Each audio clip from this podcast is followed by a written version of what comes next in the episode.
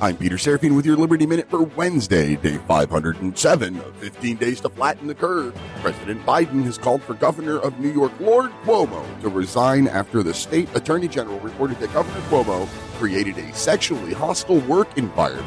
I'm still waiting for the outrage over the thousands of nursing home deaths caused by Cuomo's policy. New York is also requiring proof of vaccination for indoor activities, and the military is preparing for mandatory COVID vaccines. Has the whole world forgotten that this bug has over a 99% survival rate? This is not smallpox, Ebola, or the plague. Remember when candidate Biden said that he wouldn't raise taxes on anyone earning less than $400,000 a year? Then explain the proposed per mile vehicle tax in the new infrastructure bill. I guess poor people just don't have vehicles.